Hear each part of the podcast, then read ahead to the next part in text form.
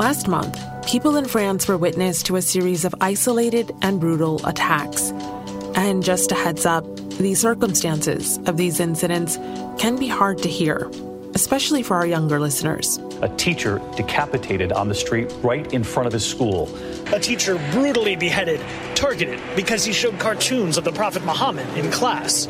On October 16th, an attacker beheaded a teacher in a Paris suburb because the teacher had showed a caricature of Prophet Muhammad during a class on freedom of speech. President Macron said France must defend its secular traditions. Just weeks later, another attacker stabbed multiple people in a church in Nice. He said he was also upset about the caricatures. Another day of horror in France. Three people killed in a knife attack. Authorities say a young man stabbed several people inside the Notre Dame Basilica in Nice. The attacks followed the reprinting of the cartoons of the Prophet in the French magazine Charlie Hebdo. In Islam, any images of the Prophet are considered forbidden, but so is murder. I'm Malika Bilal, and this is The Take.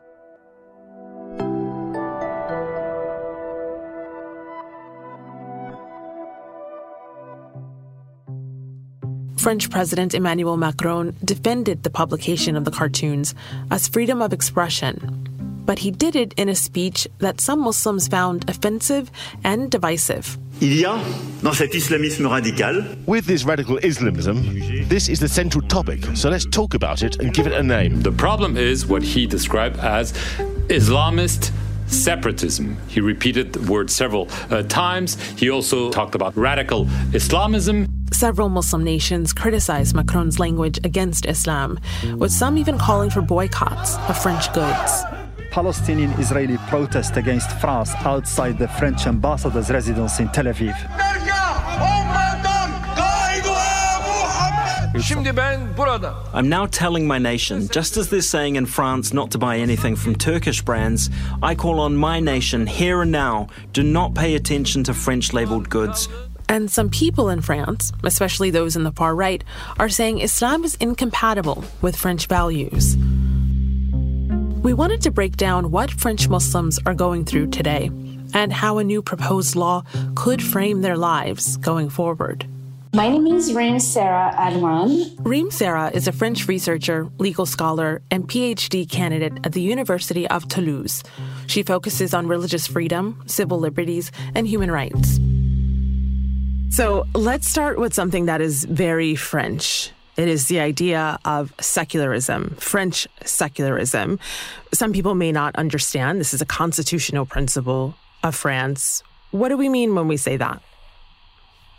Laïcité is often misunderstood, even in France and even more abroad. So we have in France the law of 1905 on separation of churches and state, which guarantees basically the idea that the church should not interfere in state affairs and vice versa. So if I want to make a comparison with America, for example, in America, with the First Amendment, the idea is to protect the citizen, the people, against the abuse of the state in, in matter of religious freedom. In France, it's the opposite. We want to protect the state against the potential abuse of uh, religion. The two main principles of laïcité or secularism are neutrality of the state and freedom of conscience for individuals. So if you're a public servant, you can't display any allegiance to a religion. No headscarves, no crosses, no yarmulkes. But as an individual, you are free to believe in whatever you want, and you can show it. However, the interpretation of the law has changed a lot over the years. Contemporary laicity has been transformed, has been reinterpreted. And this reinterpretation, and I use the term weaponization really of laicity, has illiberal dim- dimensions as it is increasingly defined by some politician, legislator, as an antonym, if you want, of religious freedom, which it goes against the essence of the law of 1905. And unfortunately, the scope of laicity as a legal principle over the course of the last decades approximately are tightly tied to an increasing anxiety vis-a-vis Islam. So let's actually talk about what that means in everyday life. What does that mean for Muslims in France? Because right now, if you wanted to display the fact that you're Muslim outwardly, would that be allowed? So civil servants have to be neutral. So you're not allowed to wear a headscarf, a kippah, a cross, etc. Uh, since the adoption of the law uh, prohibiting religious sign in public school, students from primary to high school, not universities, are not allowed to display ostentatious signs, to quote the law. But otherwise, beside these cases, you can wear a hijab in France, like when you are outside, when you use a public service. Not just a hijab, a cross, or again, a kippah. You are allowed to display your affiliation. So that's the current state of the law. So when I read that France prohibits the hijab, it's actually inaccurate. Now, after saying that, what's going on is the public discourse from our politicians, from pundits, commentators, who have been actively trying to push for a prohibition of religious visibility, especially towards the headscarf. And who pays the price? Muslim women. But in France, technically, you are outside, you have religious freedom. So, after the recent violent attacks, the French president, Emmanuel Macron, announced a new law against religious separatism, as he called it. And it's aimed at freeing Islam in France from quote unquote foreign influences. Controversial to say the least. What can you tell me about this proposal? In 2018 already, Macron began a consultative process stressing the need to have an interlocutor for French Muslims. But of course, the latest events have pushed things forward and even faster. And uh, so the law on separatism, first of all, the law has not been adopted. I haven't read the bill myself. It hasn't been released just yet. So what we have is really announcements from the government and from some ministers. It's PR. It's really political PR right now. So a couple of things. First, the term separatism itself has been spread really and used after the recent protests against police brutality in France and was used by politicians across the political spectrum against anti-racist activists who were accused by many forces of, I quote, importing a racial war from the United States. So uh, the word separatism is problematic for that reason, but also on a more legal uh, level. As someone who studied law, separatism does not mean much in legal terms. I do not understand what separatism is. There is no definition. And I'm afraid that the fuzziness around that term might be a cause of abuse from the state because the more you use a term that doesn't have a definition, that doesn't have a proper framework, framing, the more abuse uh, might happen. So, for example, if you listen to the French media at the moment, the simple wearing of a headscarf for some is a sign of separatism. If you have followed what the French Minister of Interior declared recently, he declared being shocked by the existence of ethnic food aisles, meaning halal and kosher, but really targeting halal food, because it was a sign of separatism that might cause radicalization, implying also terrorism. Like halal chicken and kosher pastrami being responsible for separatism is something I didn't see coming, but hey, it's 2020. So we also heard from the foreign minister of the United Arab Emirates, Anwar Gargash. He was calling on Muslims to accept Macron's claims about the need for integration of Muslims in Western societies. So is integration what the almost 6 million Muslims living in France need to do to end the controversy? Is that what secularism is in France? Does it apply the same way to other religions in the country? Unfortunately, we have a long history when it comes to the treatment of Muslims in France. First of all, for a country that has pride in being a colorblind nation, we don't recognize communities, we don't recognize minorities. We are one people, the French people. I feel that we talk a, a lot about communities when we are like Muslims in France. Notice the wording. We don't talk about French Muslims. And for me, that's very telling. I think today we are not facing a crisis of secularism. We are facing a crisis of identity. And what does it mean to be French today in the 21st century?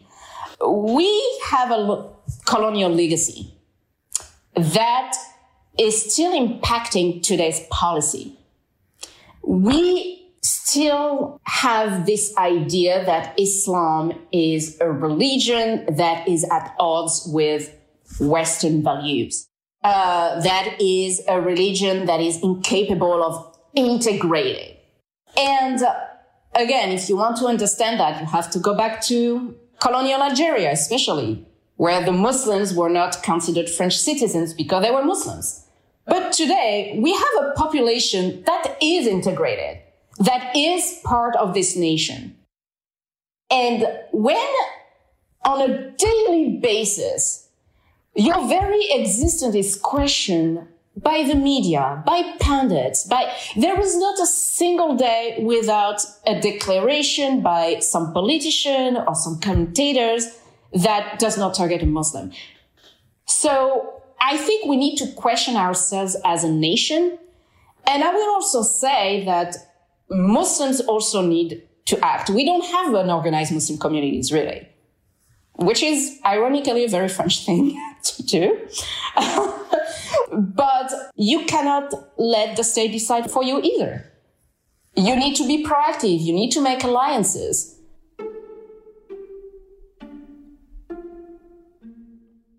We often hear government officials say these kinds of attacks are the result of poverty and problematic districts that young people are quote unquote radicalized because they live in poorer Paris suburbs called banlieues.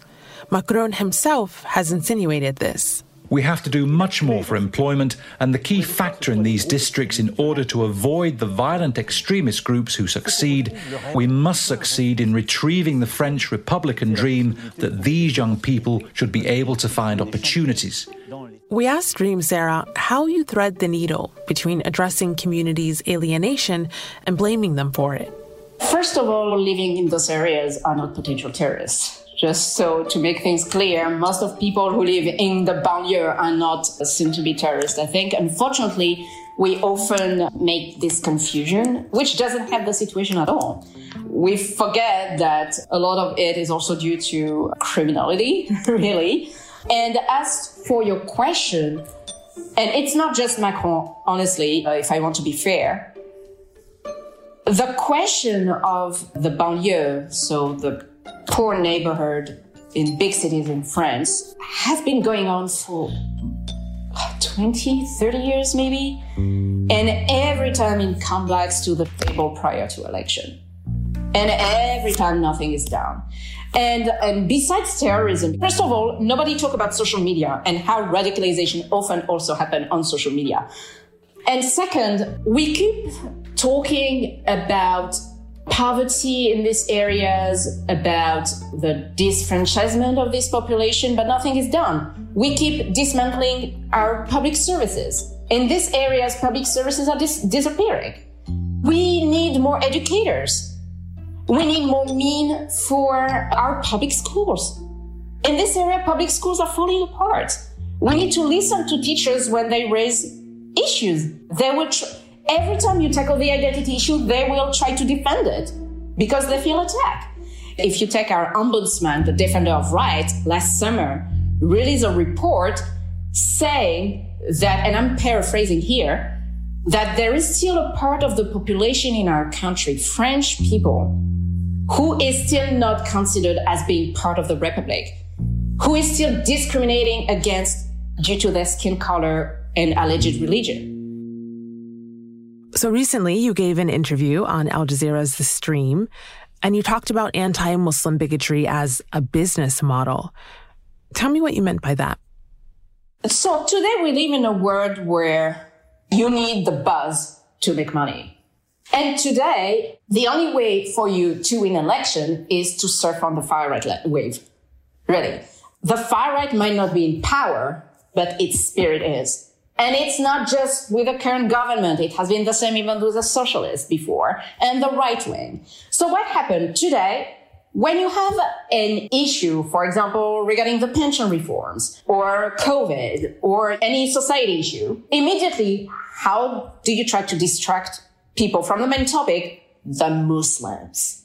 And today, we have an equivalent of Fox News in France. It's called CNews. And every time we play that game, it, you monetize on anti-Muslim bigotry, playing the fear card uh, and playing like divide and conquer. The Muslims are a threat. They're invading us. And what happened? You get buzzed. Your audience is boosted. And in this country, being a xenophobe, being anti-Muslim, get you a job we have public personalities in this country whom, thanks to their not politically correct attitude because they will say things the way they are, they have their own shows. And they're doing really well. in two years, Macron is up for reelection, and many see his measures, what he's doing now, his actions and his words, as pandering to the far right because he might be afraid of losing to Marine Le Pen. What do you think? Unfortunately, I think that's the case. When Macron ran for election the first time, for what it's worth, he was the only one who didn't really play on the whole laicite, anti-Muslim bigotry wave. But now I think he has no choice because of what's going on on a social level. For a year, we had the yellow vest. He was not exactly popular. The pension reform, many very unpopular measures. And with the recent tragedies that we are going through in this country, I think he wants, he and his administration, he wants to see that he's someone who is trying to do something. And the only way to do that is to appeal to a more far right-ish rhetoric civil liberties. You need to not forget about civil liberties because it's in time of crisis that you need the rule of law. You need due process. You need civil liberties to be reinforced, implemented and protected. And for a country that again is famous for being the nation of human rights, right now we are doing a terrible job at it. And I think it's scary because that's not my France. Again, my France is supposed to be the country of liberty, equality, and fraternity. And right now, I don't see that. I don't see reassurance from the government. So what kind of nation do we want us to be? Do we want to be a nation that sells their civil liberties to be tough? And yes, again, don't get me wrong. We need to tackle terrorism and extremism. But what price are we willing to pay for that? We need to really be careful. We need to be careful. And I don't think playing the far right narrative is going to help anyone, really. The French president, Emmanuel Macron, recently sat down with Al Jazeera to talk about France's position on Muslims and Islam. There have been many misunderstandings about this because there have been problems of translation. He said he wanted to clarify the controversy surrounding his speech in October when he said that, quote, Islam is a religion that is in crisis all over the world, end quote. The president said he wasn't talking about Islam as a whole. It's what we call in France radical Islamism. What does this mean? These are violent extremists who distort religion and who commit violence in the name of Islam. And this fight that I've been waging has been translated as my fight against Islam. No, on the contrary. France is a country where the religion of several million of our fellow citizens is Islam. I'm not going to fight them. They are fully fledged citizens and they want to live in peace. Our colleagues at Al Jazeera Arabic also asked Macron about the possibility of a law to protect Muslim symbols in the country. You have to understand what is happening on the issue of the cartoons. Because in France, which is a sovereign country, I decide that the right, the law endorsed by the sovereign people should be applied, and that I should then try to calm things down. But I say that I'm not going to renege on this right, because that would be unconstitutional and it would represent a terrible loss of sovereignty for us, because people confuse my position, which I consider to be unassailable. They start attacking a state. As I said to many other leaders, in France, the press is free. And at the end of the day, Macron's stance comes back to laïcité. So, my role is not to inquire into your beliefs. My job is to ensure that you all abide by the laws of the Republic. I will never accept that you do not observe the law of the country because of your religion if you live in France. I want you to be able to believe in your God, whoever he is, in an untroubled way, serenely, in our country.